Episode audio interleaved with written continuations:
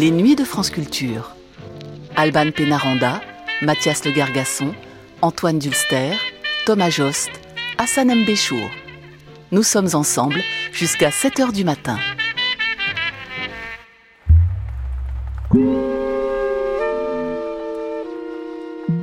La voix des masques. Un programme d'archives proposé par Antoine Dulster. Avez-vous déjà été interpellé par un masque?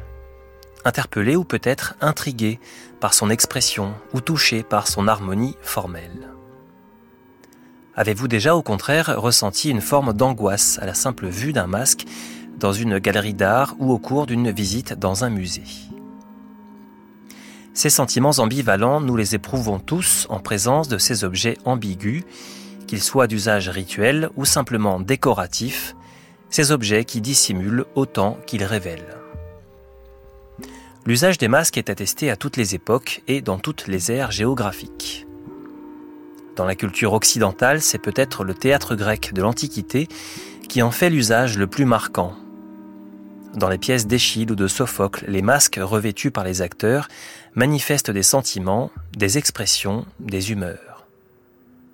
Dans d'autres sociétés de l'Antiquité, de Sumer à l'Empire romain, les masques sont aussi d'indispensables accessoires de grandes célébrations, de grands rituels qui inversent symboliquement l'ordre du monde.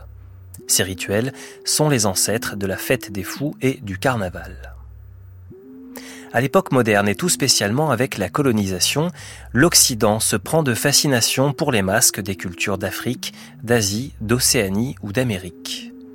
Des explorateurs, des ethnologues, mais aussi des artistes se pâment devant des fétiches auxquels ils prêtent des pouvoirs magiques et qui désormais investissent l'étoile des peintres, de Picasso à Paul Klee. Comment expliquer cet engouement?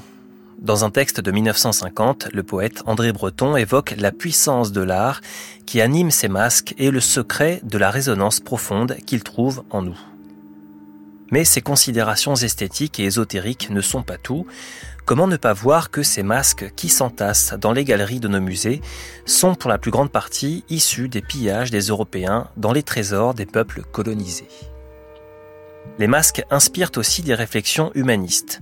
En 1975, l'ethnologue Claude Lévi-Strauss publie un ouvrage intitulé La voix, VOIE, des masques. Dans cet ouvrage, l'émerveillement de l'auteur devant le mystère de ses fétiches sert de point de départ à une réflexion très large sur le langage complexe constitué par ces masques et au-delà sur la question du style. Avec ce texte, l'ethnologie rejoint l'histoire de l'art, voilà peut-être une voie à explorer pour notre temps. Tout au long de cette nuit, alors que s'achève le carnaval de Venise et que d'autres carnavals et mascarades se préparent, partout dans le monde, nous vous proposons une large rétrospective radiophonique sur les masques, rituels ou décoratifs, traditionnels ou modernes.